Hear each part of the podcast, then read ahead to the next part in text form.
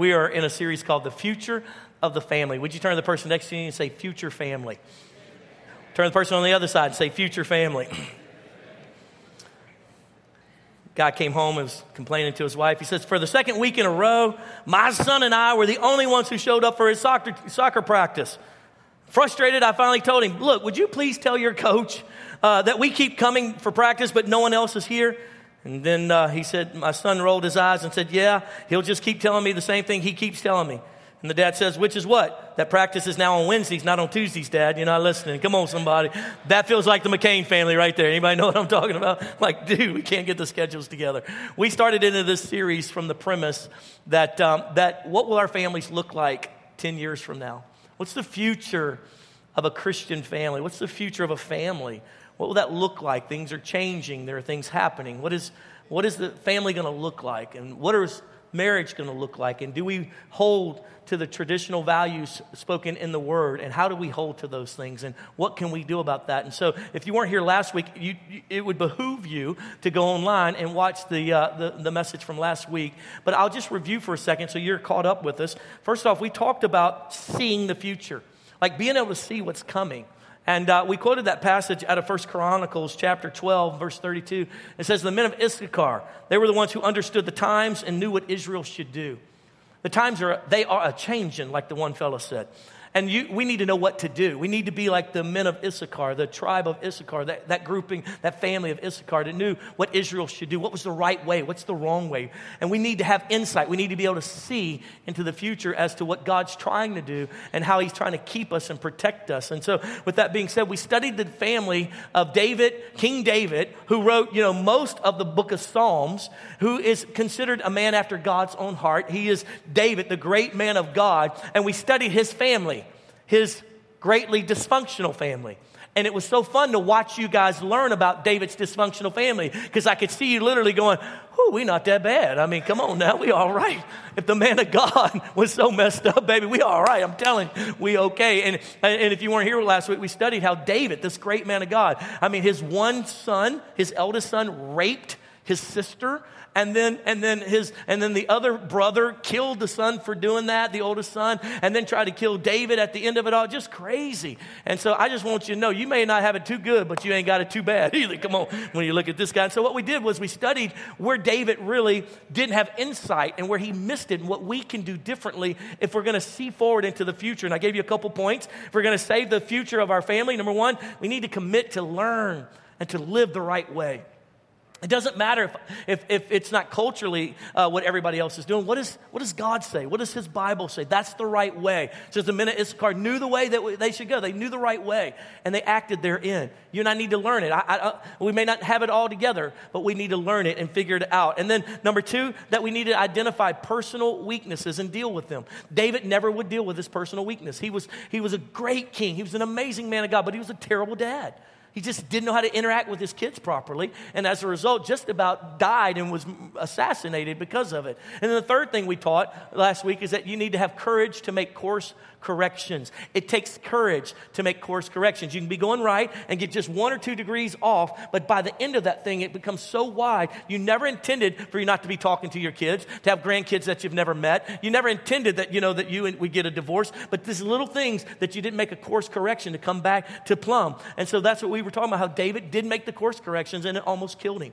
And you and I can make those course corrections. I, I, I told you guys I was really struggling because our family is so busy. Um, I've got, a, I've got a, a college student who's about to finish up school, who's one of our ministers here on staff, my son. And then my daughter is uh, finishing up high school. And so she's got all kinds of friends and ministry that she does. And then I've got an 11 year old. And I looked up and we hadn't had dinner together in forever. And I asked him, could we start sitting down to have dinner together? Just because I didn't want to lose it. I saw it was a course correction we needed to make. And they were so gracious that absolutely, Dad adjusted their schedules to do that. And so that's what we studied last week. This week, what I want to dive into, the future of the family series, this part is going to actually, we're going to talk about the enemies of the family. Turn to the person next to you and say, Watch out for those enemies.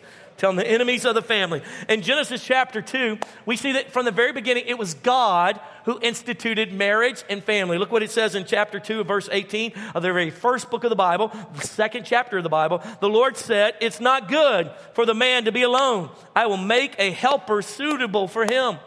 So everything that God created, if you'll go down through the uh, chapter one, and you'll see all the things that God created. On the first day, He did this. On the second day, and every time He stopped at the end of the day and He looked at it and said, "It's good. This is good. It's good. It's, it's so good." And He went back, boom, boom, boom, from each and every one. But when He got to man, He looked at man and said, "It's not good. It's not. I made him alone. I didn't make him a helpmate. I need to make him a helpmate."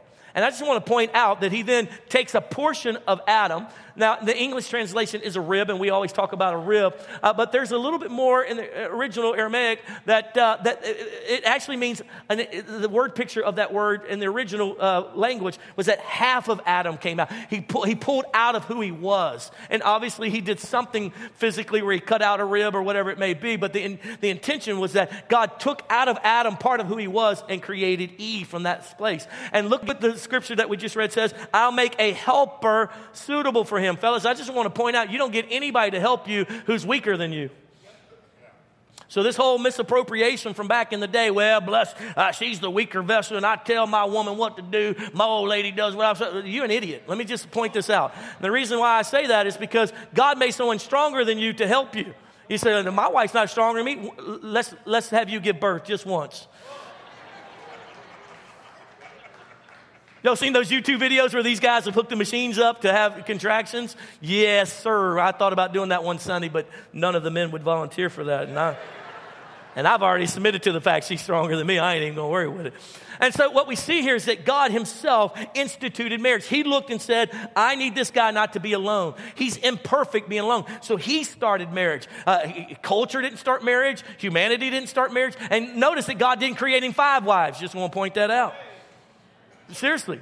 Notice, notice, notice that, that God didn't make him the dom, domineering uh, factor. In fact, just the opposite. He created someone who could help him, who was suited for him, that would fit him. It was God's plan and design. When Jesus is discussing it in Matthew chapter 19, verse 4, he says it like this that at the beginning of creation, the beginning, the creator, excuse me, made them male and female and said, For this reason, a man will leave his father and mother and be united to his wife, and the two will become one flesh, so that they are no longer two, but one. It was God's original design from the very beginning that a family unit would start with a male and a female that would leave their family and they would become their own family unit. They would become their own family unit. They would continue to propagate, have children, and, they, and, and, that would continue on creating more family units. In fact, when you study the scriptures, if you don't understand this one little simple fact, and that is God looked over earth, and most of the people of the earth didn't, ha- didn't believe in him, didn't love in him. But there was one man named Abraham. That's why we call him Father Abraham, had many sons. Abraham had faith that the living God was still there and that he had a relationship with him. And so from there, God said, I will make a covenant with you that every child, every child that you have, every one of the families that come out of your womb, if you will, uh, from, from your wife's womb, they will be my people. We'll call them Israel. We'll call them the Jews. And so every Jewish person that's full blooded Jew, they came from Abraham and from Sarah. That's where they came from. And God made a covenant. These will be my people. No matter what all the other tribes of the earth are doing, you will be my people. And what I'll do is I'll let everyone else see how good of a relationship you, have with the living God and how wonderful this is, and they'll be attracted back to me. And that was his intent and very plan. So when we study scriptures, we see God literally talking about the families of the Jews, the tribes. He has this concept that the base model of what real life is, is family. It's a family unit. And so from the very beginning, we see that Satan began to attack this family unit. From the very beginning. And we see literally that it was so important to God that we'd have kids that he told us that we literally, that the children are a blessing. We see Psalm talking about they're a blessing, they're a heritage from the Lord.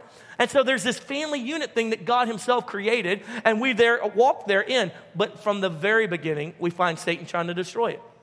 We see him in the garden with Adam and Eve. They finally, I mean, what are they in their first year of marriage, whatever it is? And Satan comes in the form of a serpent and he, and he lies to him says, God didn't really say that, did he? Manipulates, tricks them, if you will. They bought into it. And the moment they bought into rebelling against God, I know what God said, but Satan tells him, he's just telling you that because he knows that if you eat of this fruit, you'll be like him. You'll be a God yourself. So they eat of it.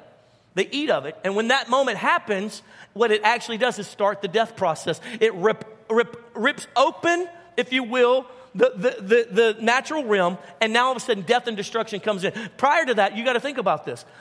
Sorry for my old countryside, but they walked around naked all day long. Naked in the woods. Even if I did want to walk around naked, I wouldn't do it in the woods. Are you with me? Come on, somebody. So, how can they walk around naked in the woods? First off, there's no shame, there's no guilt, there's none of that. But just the practical side, there's no thorns, there's no, you know, there's no little critters. Come on, the, the red bugs, where I'm from, shoot. All these pieces are not there. Why? Because it was paradise. Because God made it perfect. What happened is when they sinned, what happened was then in that sin, destruction came into the earth. That's why there are babies that are born with brain tumors. God didn't do that to. Sin entered into the earth way back thousands of years ago. Destruction came into the earth and into our lives because of the rebellion uh, back in the garden. God made it originally perfect and beautiful, so much so they could walk around naked, not get scratched, not get hurt. The tree fruit grows off the trees, all these kind of things. They didn't have to toil for their food; it just kind of happened, uh, and they would have lived forever.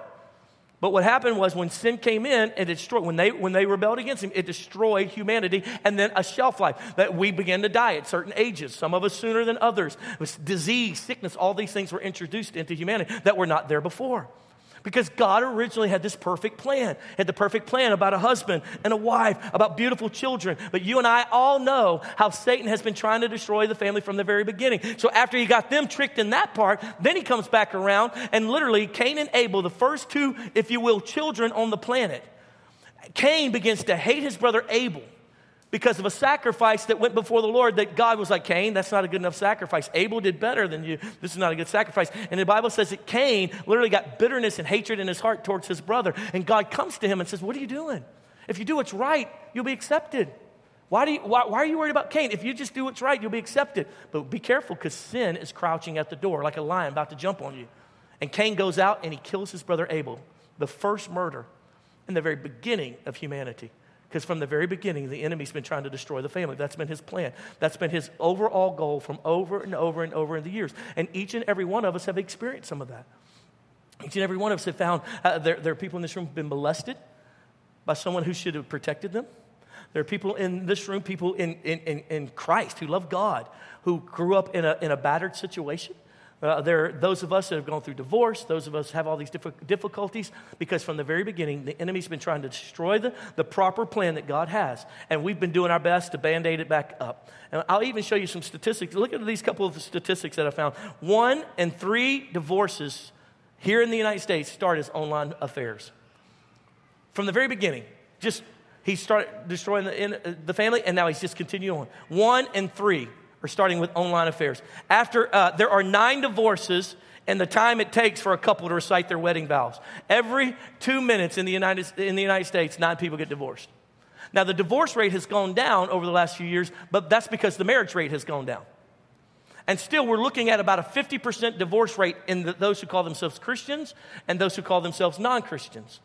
And so from the very beginning, he destroyed and wanted to kill families off. And now he's still doing that's been his plan and his trick from the very beginning. That's why we're doing this series. Because I want you to have strong marriages. I want you to have strong families. God wants you to have strong families. God has a plan to restore and to fix everything that Satan's breaking. He has a plan to help you defend against all the plans to destroy, and you and I can do it, and we can overcome. In fact, here's a little stat that I thought was cool. Children who eat dinner with their parents five or more days a week have less trouble with drugs, alcohol, they eat healthier, they show better academic performance, and report being closer to their parents than children who do not eat with their parents or who eat with their parents less often than that. How about this statistic? I'll put it uh, on the screen. I'll show you a little a kind of thing how, how the enemy has been trying to destroy the family unit from the very beginning. Look at this chart up here. Put the so so in 1960. Look at the yellow at the top and the big large bar over to the left. In 1960s, 70% of children in the United States lived in a family unit that was their original mom, their original dad, being married together, and 70% of kids in America in the 1960s grew up in that kind of family unit. If you continue down the bar, by 1980, that had dropped to 61%, and then by 2014, that's dropped to 46%. So more than half of the, uh, just, excuse me, just under half of the, of the children in the United States live in a family unit that's not there. It could be a single mama, it could be a single dad, it could be, uh, you know, a, a divorce, remarriage type blended family kind of thing. But that, look at that drop. So we see an attack on the traditional plan that God had for, for, uh, for marriage. And then you'll look down at the dark, the dark green here on this stat. In, in 1960, only about 9% were single parent homes in 1960s. That increased, almost doubled in 1980, by 1980, to 19% of single parent homes. And then at the, by, by 2014, and again, I know this is five years old, but by two, 2014, we're at 26%. So 25% of children are growing up in single parent homes. And then, of course, you see the other stats about cohabitating and, and, and, and reblended families and things like that. But what you find is in the statistical analysis about how difficult it is for a child and for uh, children to grow up in single parent homes and, and the things, the obstacles that they have to overcome. And I just want you to know, in fact, if you're a single parent in this room, I want you to know your church is for you. God will fix what the enemy has broken. You're not alone in this. In fact, if you're a single mom, single dad, would you just stand up with me? I'm sorry to point you out. I just feel like the Lord really wants me to put some attention to you for a second. Would you stand up? Thank you so much. Thank you so much. Keep standing. Keep standing, keep standing, keep standing. Those of you close to them, grab their hand. Anybody close to them, grab their hand. I want to pray for you right now. Father, in the name of Jesus, I pray for our single moms and single dads. God, I pray right now in Jesus' name they would feel the strength of the Lord their God upon their life. Thank you that they're coming to church. They're doing their best to get their kids in a Christian environment, Lord God, to get support. Father, I pray they find good small groups where there's some men in there, there's some ladies in there that can help them with their families, Lord God. Father, I thank you. Your word says that you are a father to the fatherless in Jesus' name. That their kids will be great, they'll be strong. They'll do better than anyone else in their school academically, socially. Father, I thank you that you're giving mom supernatural abilities beyond her ability, Lord. And in the times where mom or dad, who's a single parent, is laying at home in bed by themselves after a crazy week, that Lord God, and they feel like, I don't want to do this anymore. I can't do this anymore. That they would feel your breath upon them and they would feel the rest of God. And Lord God, that they would be able, Lord God, to see breakthrough in the areas that they're concerned about. Father, I bless them now in Jesus' name. Amen and amen. We love you. We're here for you the best we can. Let us know how we can help. So my mom was a single mom. You know, some of you know my story. Uh, she had me at a young age, me, me, and then uh, and I grew up with her as a single mom for a number of years, and uh, in my developmental stages uh, in my childhood. So I know what it is to want to try out for baseball and not know how to throw a baseball, not have a dad to teach me to show me how to do it. I know what it is to have someone at her work go buy me a baseball glove because she doesn't even know what kind of baseball glove uh, to buy me. I, I know those feelings and those emotions and that sense of rejection, but I also know what it is. Come on, somebody for God to bring a pop into our life, come on now, and us to get saved, and for Pop to be my dad, man, to have a dad in my life as I'm, you know, turning into my teenage years. So God will fix what Satan breaks, amen? God will push back the enemy's plan and help you. So you don't, you may be a blended family, you may, bro, you may be sitting here and you've messed up, you know, your last set of, you know, uh, family and your children and all that. God will restore it, He will fix it, and He will push back the plan of the enemy, and He will bring you to a place that He intended, and He will clean up what Satan has destroyed. Are you with me? Say yes. So, with that being said, let me kind of just take you into if I could, some of the, what I see as the top three enemies of the family. I think if we can identify those and we can work together as, uh, uh listen, if you're single, you need to know the enemy. I'm telling you, you need to know what enemy is going to try to destroy you before you even get married. If you're, if you're a young married couple and you don't have kids yet, you need to know what's coming and what's upon you. Those of us that are married with kids and even some of you with grandkids, you need to know what the enemy, uh, his tactics are. And so I've identified today kind of what I think are the top three enemies. So let's start with number one that you and I need to identify, and that is the enemy, anything, anything that steals affection. That's an enemy. Anything that steals affection. Anything that steals the love that you have for Jesus and the love you have for your spouse, the love you have for your kids, the love you have for your mom and dad, if you're a young person, whatever it may be, anything that steals that love, that's an enemy. And you need to stomp it out. You need to drive it out. You need to push it out. Look what 1 Corinthians 13 says in verse 4. It says, Love is patient. Love is kind. It does not envy. It does not boast. It's not proud. It's not rude. It's not self seeking. It's not easily angered. It keeps no records of wrongs. Love does not delight in evil, but rejoices in the truth. It always protects. It always trusts. It always hopes. It always perseveres. And look at verse 8 love never fails. Would you say it with me? Love never fails. One more time. Love never fails. It doesn't fail. It doesn't fail. So that's why the enemy is constantly trying to steal your affection away, trying to steal your affection and your love away from Jesus, trying to steal your affection and love away from your spouse, trying to steal in, uh, your affection and love for your children, for your mom and dad. Oh, they don't know. They're an idiot anyway. They don't care about me. Constantly trying to steal your affection. And you and I have to be on guard against that. And we have to fight to maintain and can bring it back to a place of real affection and real love for our family and for one another. And one of the ways that the enemy really does this is by perverting what love is. And what affection is. So we live in the most sexual, in my opinion, of all the years I've been alive. And as I do research uh, on the history of the world, I believe outside of, you know, some of what some of these pagan, complete pagan societies have done, we live in one of the most sexually deviant times in the history of the world, in my opinion. I mean, for the, for the average age to see pornography for the first time now is, is nine years old. And, um, and so I thought today that, you know, I've, I've been telling you guys that in this series, I wasn't going to just draw from my own experience or my own understanding of the word, but out of some experts. And so I've incorporated some teachings from Dr. James Dobson, who is a, a, a master uh, teacher in helping families and, and, and marriages. And, uh, you know, in his 80s now, a child psychologist. And he has a little statement on what he went through. And I think it would behoove you and I to hear about what pornography and the, and the power it is to steal away real affection. So, would you play that for him for just a second? In 1985 and 6, I served on the U.S. Attorney General's Commission on Pornography, which turned out to be one of the most difficult assignments of my life. For 18 months, I had the unenviable responsibility with 10 other commissioners of examining the most wretched material ever published Many people think obscenity consists of airbrushed nudity as seen in popular men's magazines, when in reality, much of it involves unthinkable violence against women, depictions of the abuse and even the killing of children, and other subjects that I can't describe in this setting. I regret to say now that everything I witnessed during that 18 months is now available on the internet and can be accessed by any 12 year old with a computer and a modem. They can pull down material that's clearly illegal and print it on high resolution copiers that equal anything found in adult bookstores. And I want to tell you, as a child psychologist, that this material is terribly destructive, especially to boys in the early adolescent years. It teaches them to associate sex with violence, and it sets them up for a lifelong addiction. And yet, our United States Supreme Court ruled recently that the law designed to protect children from this curse was unconstitutional. All I can do in response is plead with parents to monitor what your kids are being exposed to on that innocent looking PC.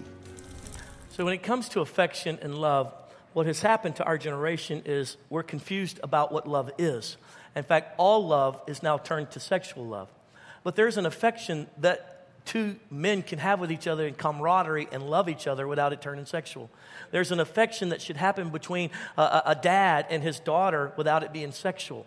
And, and there's an affection that should happen uh, between two gals who just love God and love each other, and, and, and it doesn't have to turn sexual. But everything that has been propagated to our generation is that any kind of real affection is going to turn sexual. It has to be. And we've identified love as just one aspect, and there is a sexual side of love. There is a love that's but there's also a love that's camaraderie. There's also a love that is just friendship. Come on, you with me? There's also a, a, a type of love that is just, you know, uh, uh, um, good and fun, and it doesn't have to turn to sexual. But because we've been overwhelmed with pornography, and I make the, I, I would make the case that when it comes to things like, I don't know, movies, we rate them. You can't, you know, PG 13. You shouldn't go see those movies if you're under, if you're uh, under 13. Uh, uh, uh, rated R, they're restricted unless you're 18. I mean, we do all these restrictions for families and for children just because we recognize their developmental uh, uh, inabilities and things like that. We don't let them have a driver's license before they're 16. We don't, we don't let, we don't, we're not allowed to, you know, vote until we're,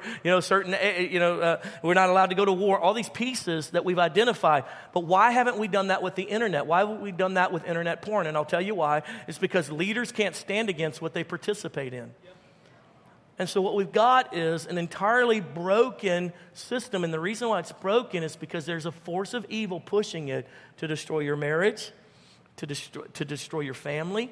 Because for, for a family and a marriage really to be strong, it's got to have love, it's got to have affection. Not sex, affection. Know that that, that when dad hugs you, he, it, it brings you such confidence, it brings you such security. To, to know that, that, uh, that, that your husband is committed to you and only you. These are the pieces that the enemy has been trying to destroy, to destroy. And anything, friend, anything that destroys or hinders or hurts affection in your family, you need to treat it like a cancer. You need to treat it like it is an enemy trying to destroy your marriage and try to destroy your family. You and I could do so much more in a place where love and affection is abounding. And the reason why many of you love my, my pop is because he's the most most loving, affectionate person in the world. And the reason why I make you go hug people and say hello to people It's because I want to, I want you to, I want you to experience not only receiving, but also giving proper affection that's not sexual. And so doing that in the, in the house of God, doing that, and I know some of you are just like, I don't want to get up. I don't want to go talk to anybody. This is so uncomfortable for me. Exactly. You're broken. I'm trying to fix you. Okay. And so that's why I'm trying to get you to go love on people and people love on you because we all need it. We were created, we were created to experience affection. We were created to have someone hug us and touch us. We need physical touch. God created us to have that and need that. And, and so when you don't have it in a proper way, it all turns sexual and per- turns perverted. And so what's happened is the enemy has brought that into our family units, into our marriages, and anything that steals away the affection in your family, you need to treat it like a cancer and you need to root it out. Are you with me? Say yes. Here's a second thing that I would teach you, and that is any, here's another enemy, and that is anything that steals confidence. Anything that steals confidence. Hurtful words. Anything that steals confidence in your marriage, in your family unit, with your children, children with your, with your parents, anything that steals away confidence. Early on, you know, Jamie and I are only children. We don't have brothers and sisters that, you know, we have stepbrothers and sisters, but we don't have any brothers and sisters that live in the home. So from the very beginning, I could not understand you guys that have siblings. You would get knocked down, drag out fights with your sibling and the next day be best friends. Didn't make any sense to me. Didn't make any sense. Or, and, or if your brother, who's an idiot, messed with me and I beat him down, now I got to fight everybody. But we all know he's an idiot. It's my brother. Leave him. He's my brother. He's an idiot. He deserves to be beat down. You were just beating on him five minutes ago. Like I, did, I never could get it. And, and the reason why is because I was an only child. I didn't really understand that. But there's this confidence that is built in a family unit. There is, you know what, my brother's got my back, I got my brother's back. We may kill each other, but we got each other's back. We may, we may fight and spit and cuss and whatever, but at the end of the day, we got each other. And the enemy's been trying to destroy that from the very beginning. That's why some of you haven't talked to a brother, hadn't talked to a family member in forever. Why? Because the enemy's been trying to put discord, trying to bring that. Why? Because you have confidence whenever you got a, uh, it, you know, when I was doing a lot of inner city ministry, we found these kids would, would, you know, didn't have family units, so they would go join gangs. And the reason why they joined gangs is not because of, you know, the tattoo. It was because they needed to belong to something. They wanted the confidence that somebody, I'm a part of something and somebody's got my back and I got theirs. And they wouldn't rat each other out. They'd go to prison over each other. I mean, they would shoot for each other, kill for each other. And the reason that was is because they needed a life confidence. We all need confidence. That, it, listen, if mama don't love you, who can love you? If daddy don't care about you, it, the, the, the, the insecurity that is the result of broken family units because confidence has been stolen. That listen, no matter what I do, Mama's gonna love me. No matter what I do, I got a brother and a sister who's always there for me. And that's why the enemy's been trying to steal that and destroy. No matter what I got, my wife will be there for me. No matter who else rejects me, my wife will be there. And that's why the enemy has been trying to steal that confidence. And listen, in our family, because we were only children, I didn't really understand the sibling rivalry thing and the little conflict that you guys have with your brothers and sisters. So as we started having kids, I started, you know, they would they would get to picking on each other. You so stupid, and that kind of stuff. I'll never forget the first time I heard that, I was like, no. I don't know a lot, but that ain't right. I don't know how to parent real well, but I can tell you that it's not going to happen. And I pulled mine in, and I'll tell you, I will beat, I mean, I will bless each and every one of you. We don't talk bad about each other. And I told him, I said, listen, there's enough, uh, there's enough people out there trying to destroy the McCains. We're not going to destroy ourselves. So you're not allowed to speak negative. You're not to make fun of your sister. Yeah. I, I was like, you're not going to make fun of your sister because she's asking dumb questions. You're not going to, you're not going to tell your brother that. You're not going to treat him like that. That's not, you're not going to say those words that are going to be hurtful and cutful. They've never heard me demean their mama. And the reason why is because I learned that those words steal confidence. Sweetheart, he may be a bum, but every day that you tell him he's a bum, it causing him to be not a bum. Because you're he's losing confidence. And what he needs is a wife or a person in his life who says, You can do this. It's okay. You may not be the perfect Christian, but you're going to church with me. I'm proud of you. Bro, she needs a man who says, You know what? It's all right. You had three kids. They my babies. That scar across your belly is because of me. Thank you. You're beautiful to me. I love you. We need someone beside us building confidence. You don't need to, every time your kid comes home, ask him, Did you get a B or a C? Which one did you get? What if you just say, Hey, you didn't murder anybody today? Good job, buddy. I love you. I'm so proud of you. Build some confidence. And anything that's stealing confidence in your marriage, anything that's stealing confidence with your children, with your mom and dad, listen, it, it's an enemy. It needs to be, it needs to be removed. It needs to be thrown out. It needs to be, it needs to be attacked and removed for the enemy that it is. And one of those areas that not only the words that we speak, but also being overcommitted. That will literally kill confidence. Because daddy don't show up when he says he's going to show up because he's got these five other things going. Because mama can't have a five minute conversation because she's burning up the phone line the whole time. Because our young person who we're trying to build a relationship with has all these other friends who understand them better. And so there's no confidence between mom and dad and, and, and the young person because we've overcommitted ourselves. And Dr. James Dobson speaks to that. I want you to hear his words on that here for just a second. Ignoring the most common threat to family life, we can talk about alcoholism or drug abuse and infidelity. But for many families, the most dangerous threat to marriage is the simple matter of overcommitment. I'm talking about the husband and wife who are too exhausted to take walks together, to understand one another, to meet each other's needs. So often these days, the husband moonlights, the wife works and tries to oversee the home, and everyone is on the brink of exhaustion. Their children get shortchanged, and life goes speeding by in a deadly routine. I see this kind of overcommitment as the quickest route to the destruction of the family, and there simply must be a better way. Some friends of mine recently sold their house and moved into a smaller and less expensive place just so they could lower their payments and reduce the hours required in the workplace. That kind of downward mobility is unheard of today. It's almost un American. But when we reach the end of our lives and we look back on the things that mattered most, those precious relationships with people we love will rank at the top of the list. If friends and family will be a treasure then, why not live like it today?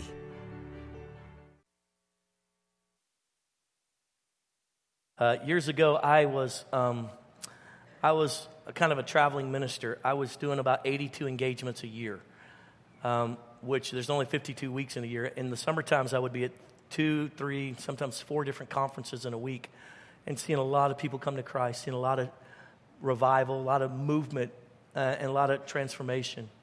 Uh, my kids were young, our marriage was strong.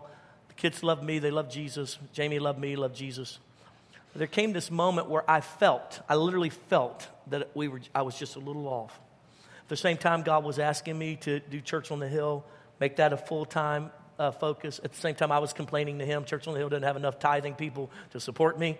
And, uh, and, uh, and it was a faith walk to let go of 75% of my income and to move out of our big house, sell it at, in Lake Ridge, move into rental property that we had, kicked our renters out, and moved into move into that little rental property, and to take the kids out of private school and put them in public school. It was a faith walk. Keep driving the same beat old cars that we we had been driving, and lay it all down for this one moment of being obedient. Unbeknownst to me, what God was doing was I couldn't even see that though I was just a little bit off, I was, our family was still close, just a little bit off, that had we kept going in that direction, I would have ended up probably with kids who did not know me, did not love the Lord. But here I was changing changing the world all around the nations of the world, preaching in Brazil a couple times, three, four times a year, Colombia, Japan, Germany, all these places.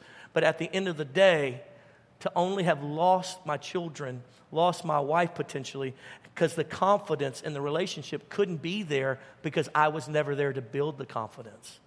The overcommitment and I'm grateful that God helped me see that in just enough time to make a little change and bring me back to the place. And I promise you, I am so proud of God pushing me to do that. And I'll get to be your pastor now. I get to have children who love the Lord, serve in the ministry. My wife loves me. And I'm telling you, it was a course correction. Don't be scared to make the course correction. Anything that steals confidence, words that are being spoken that are hurtful, over commitment, whatever steals confidence, you and your spouse and your family need to identify what's stealing our confidence in each other. Why don't don't we have, why don't we really, why don't we really have a family unit that like is, is the deal that keeps us strong? Here's a third piece that I would say to you, the enemy that we need to watch out for, and that is any enemy or anything that steals trust, that steals trust steals trust. Anything that you're doing or saying or not doing or saying that steals trust. Any, anything that the enemy's trying to do to steal trust.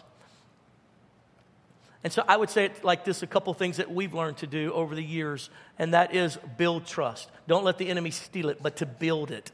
And so we're constantly, Jamie and I are constantly working on building trust. For example, I, um, we have an app on our phone. Every one of my children, my wife, my parents, my in laws, they know where I'm at at all times. I have a GPS tracking piece on my phone that builds trust. Uh, with all the stuff you see on the news these days with pastors sleeping around with people they're not married to, doing things that they're not supposed to be doing, doing drugs and all that kind of stuff. I wanted my family to have trust, and I wasn't going to let mistrust get in there. I, I wasn't going to be unaccountable. And so my own family know where I'm at all the time. My wife will call me, You're at Chick fil A too. I'm like, What? Oh, yeah, the app. Bro, can I explain something to you? Yes, maybe it's been 15, 20 years ago since you had, uh, you know, uh, you cheated on her and you can't figure out why she can't get over it. Maybe what you got to do is start learning how to build trust for her and not let get that enemy of mistrust out of there. Maybe, maybe because she still doesn't know where you're going at times. Sweetheart, maybe, maybe he's still acting the way he's acting because you still have codes on Facebook that he doesn't even know how to get past. And you have passwords on your phone that no, one, no one's allowed to know but you. Maybe, maybe, just maybe it's time to get rid of the multiple Facebook accounts that you have. You got the one that you everybody knows about for work, and then you got the one, mm-hmm, what stays in Vegas happens in Vegas and all that stuff. Maybe it's time to say, you know what, I, am really going to serve the Lord, and I'm going to remove that, even though, even though it's, it's, it, it's not that big of a deal, but what it's creating is mistrust. Can I just tell you something? Sir, if you tell them you're going to pick them up at that time, you need to pick them up at that time a man walked up to me after service and said, Hey, could you do this for me? And I looked him in the eye. Could you? He said, Could you do this for me? I said, No. And he was like, What? Like I just asked the pastor, I said, If I tell you I'm going to do that right now, I'm not going to remember. Giving me your phone number and asking if someone could call your wife, but I'm not going to remember. What I need you to do is this because I know what it's like to say yes to something and not follow through on it and break those people's trust. Are you with me? So I'm smart enough now to say, nope, I love you, but I know I ain't gonna do that right. I ain't smart enough, and I'm not, I'm not, I got too much going to commit to that. And what's happened is we've broken trust. And mistrust in a relationship, in a family, is one of the key enemies to continue to propagate pain and suffering and difficulty. And you and I need to come back up and say, you know what? We're gonna, we're gonna find a way to reestablish trust. Some things you gotta let go of, sweetheart. Bro, you gotta let go of some things. Hey, let me explain something. As a teenager, you are killing trust in your family because you keep manipulating the situation. Just own it. You did it. And stop saying, well, actually, what happened was I was, I was, uh, Billy was driving and I didn't even know he was going to go there. Shut up, stop lying, and just say, yeah, I thought we might end up here. I was, I was hoping that we wouldn't. And when I was in it, I didn't know what to do. I should have called you, like I said, instead of lying. You don't, listen, we might be old, but we ain't stupid, okay? So tell the truth, because every time you manipulate that thing, I'm looking at you like, okay, okay. It happens to me all the time. As a pastor, people start telling me their story, and their wife is sitting there looking at them, and I'm looking at them, and uh, I'm like, I'm looking at them going, look, you've told me half the truth. You told me what sounds good and doesn't make you look bad. But at the end of the day, your mama might believe that, but I don't. All right, sell that on eBay. Go, go ahead and just be honest. Go ahead and be brutally honest. One of the things that you love about our church is I don't pretend to be something I'm not. I'm just honest. You're like, oh my God, my pastor just said that. I can't believe he said that. Like, how, how stupid could he be to go buy uh, what he thought was a laptop out of the back of a trunk at Christmas? Like, how dumb could he be? You know, I'm just being honest though, right? Why? Because I'm building trust with you. Because if I'm that way in the pulpit, maybe I'm that way in real life. And everyone who knows me says he's the same in the pulpit as he is in real life. It's the same guy. And the reason that is, is because I've watched over years people get broken and hurt by the pastor, by the leaders of the church, because they saw them somewhere outside of the church and they were different than they were at the church. That's why I'm constantly trying to teach you just be you, be real with your mistakes, with your shortcomings, and that builds trust. I was probably a sophomore in school, and mom and dad uh, put me in Christian school because they're like, that'll fix him. And uh, that didn't fix, fix anything. And so, can you imagine if, if I'm almost 50 now and how much I cut up now? Can you imagine me? It's a sophomore in high school. and I'll never forget this one particular time. The teacher was doing something, and, uh, and somebody did something. She had her back turned, and she was writing on the board. Back in those days, they used chalk. And she was writing with this chalk stuff, and, uh, and somebody did something. She turned around. She said, Adam, go to the office. Because everybody's laughing. I said, I didn't do it. She said, Go to the office. I don't want to hear it. I'm like, I didn't do it. And you know, that justice sets in. What? You can't, I ain't did it. Why you go to? And so I went to the office, you know, and, uh, and, and the principal, uh, in those days, they could give you licks. Some of you grew up Catholic school, they could beat on you suckers. I mean, lock you down. But but, uh, but Christian school, they could still give you licks. And so I went to the office. They, they, they, uh, they, they gave me licks. I came home. I was mad. I was like, I'll never want to go back to their school. They're a bunch of hypocrites. I didn't do it. Da da da. I'm complaining. Da da da da. And my mom and, and pop sitting there, you know, like she lived in Jesus' name, you know, trying to fix me. And, uh, and finally, mom just said, Adam, I'm going to tell you like this, buddy. You don't lie to us, so I believe you probably didn't do it. But here's the problem every other time, you are the one doing it. Isn't that right? Yes, ma'am. And she said, So what's happened is you now have a reputation. So when that teacher's got her back turned and someone does something stupid and acting a fool, she turns around and she's looking for who? For you. Because you have done it over and over and over again. Many times you got away with it. And this time, sowing and reaping came back to bite you on the butt in the form of a paddle. And she said, I said, but I didn't do it. That's not right. She goes, You may think it that way, but the problem is you have a reputation, and that teacher doesn't trust you. In fact, you've got to ima- imagine all those teachers are sitting in the teacher's lounge. Who had Adam today? Yeah, me. Oh my God. And she says, and so what you have to do is reestablish trust because your heart's pure, but you act a fool when you get in front of people. And you got to change. And I says, well, what do I need to do? She says, first off, you need, you need to sit at the front of the classroom. I said, I am not sitting at the front of the classroom. That's where all the nerds and the losers sit. I'm not sitting up there. I am not sitting up there. That's where my wife would sit. That's why she's brilliant. but I'm not that kid. I am not sitting up there. She goes, that's, she goes, well, and then the other thing you need to do is go sit down with that teacher.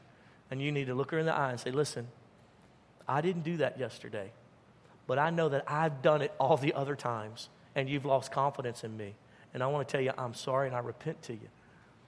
But I'm telling you the truth, I didn't do it yesterday, but, but I'll do whatever you need me to do to, get, to regain your trust. And, and I said, Oh, I'll tell her that. I'll meet with her. I'll tell her for sure I didn't do it. And so I sat down with her, and the teacher said the exact same thing my mom said. Do you, do you mean that? Do you want to rebuild my trust? I said, Yes. She said, Then you got to sit at the front of the classroom right behind me. you got to be kidding me. But I was going to prove her wrong. All right, I'll do it. And it was so hard to act a fool when you're sitting at the front of the classroom. You got to pay attention. Jeez, I can't, if I'd have had a cell phone, oh my Jesus, in those days, dear God, uh, I can't imagine being a young person now sitting in school. And so, and so it changed everything because I made a decision that I was going to rebuild trust. I had lost it being a fool, and I was going to have to work my brains out to regain it. And I'll just say this to you whatever's happened in your family, you know in your family, you know, teenager, what, why your parents don't trust you, why you, they're not going to let you get a license, certain 50, why they won't let you date till you're 108. The reason, what have you done? What have, you know, uh, sir, you know why your wife is scared every time you're up at night on the computer by yourself. What do you got to do to regain trust? That your family needs to determine that. You need to sit down and come up with a c- conclusion. But that's an enemy. The three big enemies that I see number one is anything any, any, anything that's stealing uh, love and affection, whatever it is, you got to drive it out. You got to get it out of your family. You got to come back to the place where, whether it's overworking or overcommitment, whatever it is, whether it's whether, whatever it is, pornography, whatever, what is stealing true, genuine affection in your family, in your marriage, you got to drive it out. You got to get that, you got to get that taken care of. Number two, anything that steals confidence. Why do we not walk in the room as the Smith family acting like we own the room? What has happened in our family unit? What's happened in our marriage that we don't have confidence in each other? And then number three, why don't we have trust? What do I got to do to regain trust with my children? What do I have to children? What do you got to redo to get trust from your parents? What do I have to do in our marriage? What do we have to do to keep the enemy from stealing this place of trust? Because you and I, when we have trust with one another, listen, listen, as long, every time, my wife trusts me. And I tell you, I feel like I can go bear hunting with a switch. When, whenever Jamie's there with me, I like, let's go do it, baby. My wife has such confidence in me, and there have been moments I lost that confidence. I just was in a, a black place, a dark place in my life. It was, it was, it was like a, like a black room, like a depression that had come on me, and I could see it in her eyes as she's beginning to lose confidence in me, and it, and it broke me to my core. I didn't even really know how to get out of it, and I started falling on my face, and I said, God, you got to help me rebuild confidence in her because I want her to trust me as the man of God I'm supposed to be. And then I've been in that place place, as, as many of you guys are, even some of you now, where we just didn't have real affection. We just, you know, I didn't want her to sit next to me. I, I you know, when she'd say things, I, in my mind, I'm like, that's so stupid. And literally, God had to fix it and deliver it. He'll do it. For, he did it for us. He'll do it for you. Would you stand with me all across the room? The future of the family is right here in the palm of your hands. What you decide as a single person now will determine what type of marriage you have down the road. What you decide right now is a couple without kids, right now, how are you gonna, how are you gonna fight to be sure that there's always affection? How are you gonna fight that there's always gonna be trust? What you decide here today, the actions that you make today will decide the future of your family. I want you to close your eyes with me for a moment. If you're new to us, I get you to do that not because we send little elves around to rob your purse at this moment, but we have you do that just so you can concentrate on the Lord. So you can just kind of have a moment with God. So if you'll just close your eyes for a moment, what is, what is God saying to you through this message? What's He pointing out to you? What's He saying about how you and I can strengthen our family? What enemy has gotten in there? do y'all lack trust with one another? Has confidence been destroyed? Is there any real affection? Has the enemy tried to steal all that? And right there where you stand, whatever that may be, would you ask the Lord to help you? Listen, you're, you love God and you wouldn't be here today. You want to grow, you want to mature, you wouldn't be sitting here listening to me. If you could do it in your own strength, you wouldn't even need it, Jesus. So it's foolish not to ask Him for help. It's silly not to think that He doesn't have the power to turn it around for you. You can't do it in your own strength. You can't fix that marriage by yourself. You can't fix that, that family by yourself. Some of you were raised in a real, a real dysfunctional situation. You, you don't have those natural skill sets. I didn't have them. It wasn't natural for me to be affectionate. Father, I pray right now in Jesus' name for every man and woman in this congregation, those that are watching by live stream, those that maybe watch this months later. Lord, I pray right now that we would feel your grace come upon us, that you would download thoughts, ahas, little understandings through this message to where we could say, wait a minute, that is the enemy. I didn't even know it.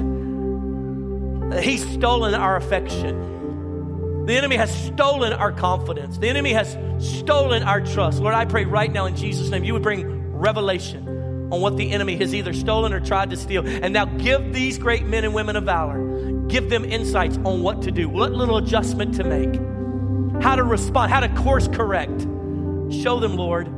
Show me, Lord. Show us. Lord, I thank you that you instituted marriage. It was your plan for us to have families. And Lord, it's been the enemy's plan to destroy it, and we stand against him.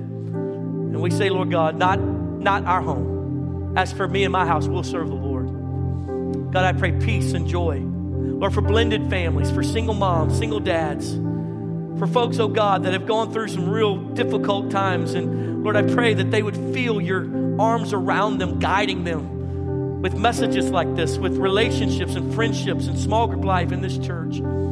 They would have the support and the strength that they need. Father, I pray that we would not run away from the solutions, but run to them.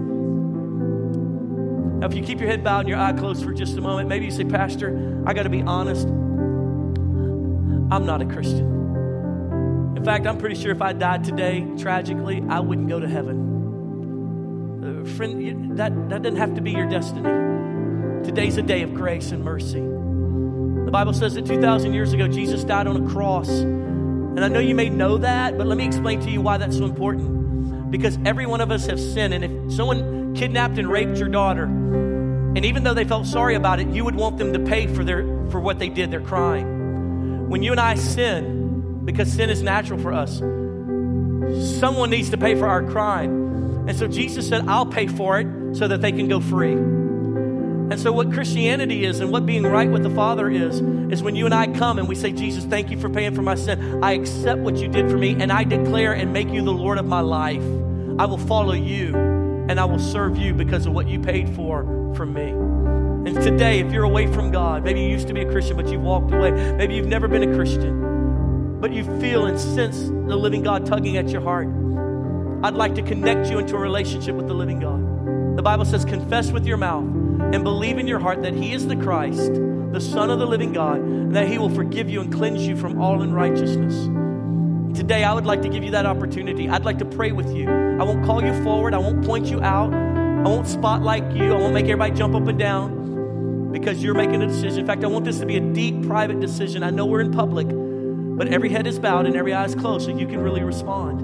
And today you realize I'm, I'm away from God, or I, have never really been a Christian, but I want, I want God in my life. I want, I want Jesus to be my Lord and Savior. If that's how you feel right now, and you want me to pray with you, no one's looking around. I want you to just admit that to yourself and to heaven by lifting your hand, saying, That's me, Pastor. Pray for me. I'm ready to serve the Lord. I'm ready to change. Thank you, sweet love. Thank you. Thank you, ma'am, for your honesty. Anybody else? Give you just a couple of seconds. Pastor, pray for me. It's time for a change. I'm ready. I'm ready to have God in my life. Thank you, sir. Thank you, ma'am. I see it. Anybody else? Two more seconds. I don't want to belabor it, but I also don't want to miss you. I know you're kind of doing business trying to figure it out, so I don't want to give you move past you too quick. Okay, thank you, sweet love. Amen. You can put your hands down. Now I'm going to lead you in a prayer, a prayer of repentance. I don't think there's anything magical about the words. I think what's supernatural is that you want God in your life. I think the prayer is just kind of like the period at the end of the sentence. God's been doing this thing in your life these last few weeks and months, been drawing you in, connecting you with friends that go to church here and things like that. And maybe you've been coming for a few weeks or months. That's God been tugging at your heart. So let's seal it today. Let's seal that relationship with a prayer of repentance. In fact, can I get everyone in the audience to pray out loud with those who lifted their hands alongside of them? Let's say it like this Say, Jesus, today I admit I'm a sinner. And I admit I've sinned against you, Jesus. And today I ask you, please forgive me. I accept what you did on the cross for me. And I ask you now to wash me clean, make me new and I declare Jesus is my Lord and that I will serve you all the days of my life. In Jesus' name. If you'll keep your head bowed for just a moment, I want to pray over those who lifted their hand. Father, I pray right now in Jesus' name for those who just came into a relationship with you. You've forgiven them, you've accepted them. Lord, I pray that they would feel peace. Lord, there's going to be those thoughts, oh, you didn't mean it. Oh, you're still sinning. You're still going to go back and drink that, that alcohol. You're going to still smoke that weed. You're still going to you're still going to lose your temper and cuss and stuff like that. Lord, that's that may be true, but the difference is now they're forgiven. They belong to you. And the difference is, Lord God, that every day as they come closer into relationship with you, they'll they'll overcome. And those old nasty sin things, they just won't matter as much. They won't have as much power. The appetite for that perversion and wickedness, it just won't taste as good anymore because you are in their life. And Lord, I thank you, Lord God, that they'll feel the joy right now of being saved, the joy that they that they're not destined to hell, and that Lord God, that no one, nothing can separate them from your love. And I bless them, and I thank you for their commitment to you and the transformed life that they just experienced in Jesus' name.